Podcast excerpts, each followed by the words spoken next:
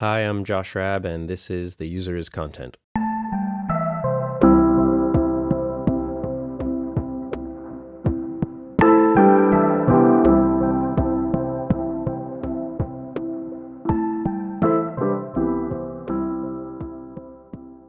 A baby dick snatching death cult. The term awakening is super loaded these days. New Age people use it to signal that they have elevated above the sheep. Religious zealots use it to signal some sort of process of enlightenment in regards to their God. And conspiracy theorists use it to delineate between those who see the truth and those who don't. It often contains within it a harsh judgment of others, which also makes it land kind of sticky, pokey, and mean. I don't believe in an innate awakening, or that there is a discrete reality we are supposed to wake up into. Everybody's awakening looks different. Some people are even waking up into worlds that other people are asleep in. That's okay. It's beautiful in a hodgepodge kind of way. I think the most important part is that one can identify that they themselves have woken up from a slumber. Not necessarily that everyone else is sleeping, but that you had been sleeping and now you feel awake. Even before I had these terms, my life moved like this. I felt it most strongly with relationships. After breakups, I'd feel like the person who was in the relationship had been sleeping the whole time, and now a new Josh walked through the world. Other events like this include psychedelic experiences, observing violence, and reading books by fearless writers who seem to wake me up from a slumber. Marshall McLuhan comes to mind and his words are the namesake for my blog. One place where I truly felt a real awakening was in regards to my penis. Other than, ew, uncircumcised penises are gross, I never really thought deeply about the shape and form of my member until my oldest sister was giving birth to a boy. On the family text thread, there was a lively discussion about whether or not to do it. Lots of news articles and scientific studies and various rationales were passed around. Here's a quick roundup. Circumcising lowers the chance of HPV, HIV infection, penile cancer, and increases cleanliness. There is no other medical reason to circumcise. Let me break those down real quick. 1. Almost the whole population is going to be vaccinated for HPV soon, and the prevalence is going to go down immensely. Also, I have HPV, I am circumcised, and I am fine. 2. HIV infection. These studies were all done at peak HIV infectiousness and in sub Saharan Africa, where sex ed is a completely different story. 3. Penile cancer. This one always makes me laugh. Penile cancer is so, so rare. 0.001% of men get it, and I guess circumcision lowers that rate by just a few percentage points. Cleanliness. While some Jewish texts imply that it's for cleanliness, even if this were true, there is more access to showers and soap now than there was, say, thousands of years BC in the damned desert. Regardless of all the nuance on the above, none of these are good reasons to circumcise nearly every single male born. Around 85% of sexually active men are circumcised. The circumcision rate is thankfully declining year over year. Since the medical reasoning doesn't hold water anymore, circumcision is squarely a cosmetic surgery. The new rationale is that a boy's penis should look like his dad's. Sounds like pretty pedophilic to me.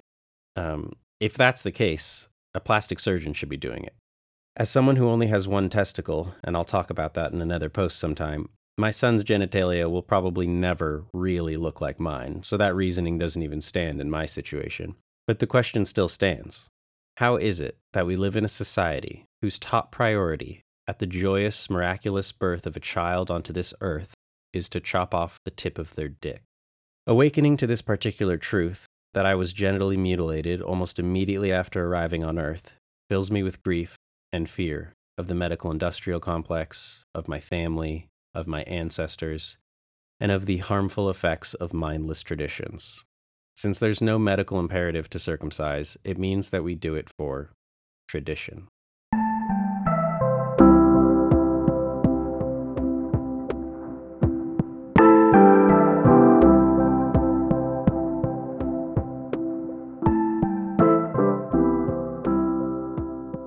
Tradition?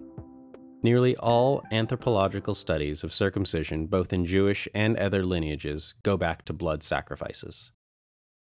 Modern people feel, with our big fancy medical laboratories, white coats, and sterile hospitals, that we have somehow left the pagan spirit world behind us for the storybooks and religious texts. I'm here to tell you with complete certainty and clarity that it is alive and well, out in the open, and nowhere near the fringe. Circumcision's a great example of this. While conspiracy theorists make wild claims about liberal pedophilic death cults, their children's dicks are being given as blood sacrifices every day. I might sound like I'm perhaps exposing a conspiracy of some kind, or perhaps like I'm using a metaphor or extreme language to get a rise. I'm not. There is zero, zilch, none, nine, absolutely no reason to circumcise your child. But we do it anyway. Why? Pump me full of all the forced logic and inane rationalization you want. A man's dick should match his son's. It's cleaner. We've always done it this way. In the words of S.K. Hellsten in the Journal of Medical Ethics, from a human rights perspective, both male and female genital mutilation, particularly when performed on infants or defenseless small children and for non therapeutic reasons, can be clearly condemned as a violation of children's rights, whether or not they cause direct pain. If we allow parents to decide what is best for their children on the basis of the children's religious or cultural identity, we would have no justification for stopping them from cutting off their children's ears, fingers, or noses if their religious and cultural beliefs demanded this. So, why do we continue genitally mutilating young boys? Well, we send people to war to sacrifice themselves for freedom. We send people to work to sacrifice themselves in order to have their basic needs met. We send people to school to sacrifice them for awakening. Sacrifice is an initiation into a new world, a sort of forced awakening. People who have gone to war and died, or gone to war and returned, have been initiated into a higher level of patriotism. People who go to work their whole lives and accrue wealth are elevated above having their basic needs met. People who go to school and accrue knowledge are elevated above the common thinking person. Here, I think also of people who are forced to have C sections because their babies are breech or the umbilical cord is wrapped around the baby's neck, even though there's no medical or scientific reasoning behind these beliefs. These people are being told that their power, their bodies, and their children's bodies belong to something outside of them, something they must comply with. There is freakishly almost no nuanced debate about circumcision. It's just accepted as a nearly universal medical need, and anyone who argues against it is made to feel like they're making a mountain out of a molehill. But female clitorectomies are universally and rightly considered abhorrent forms of mutilation. The only conclusion I have landed on is that our society operates as some sort of death cult, with sacrifices and all, and we are made to sleep through the torture for some greater good. That's why we are obsessed with shows and books about cults. We can't believe what is possible when people are brainwashed. It's, of course, always pointed out in these cult documentaries that there's nothing special about people in cults. They are just like us. They just made the mistake of falling asleep in the presence of nefarious forces. So, what forces are at work here which make so many people send their children to get the tips of their dicks clipped off?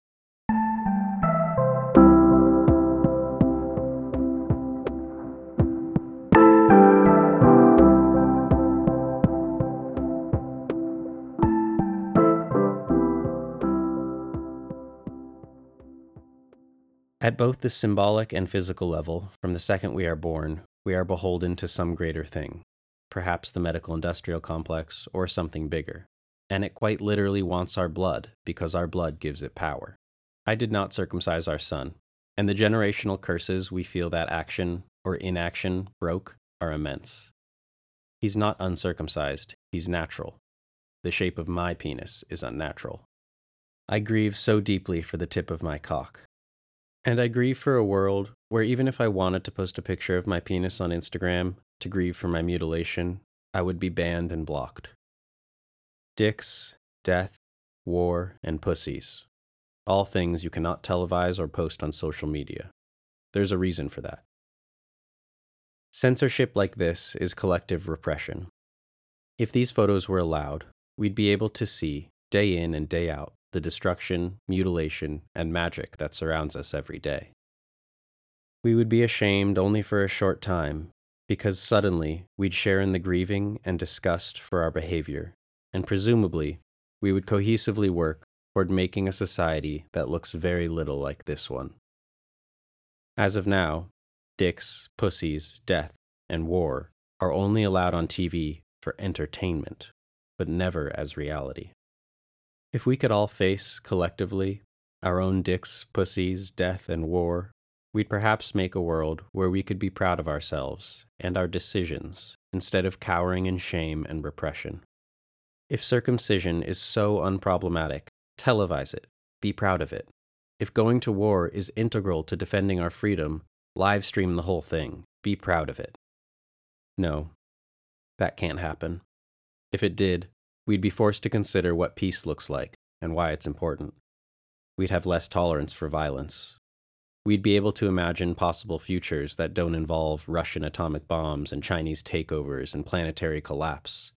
While the process of making that future a reality would, to many, look like societal collapse, for awakened folk, it would look like everyone reclaiming their agency as community members, instead of cogs.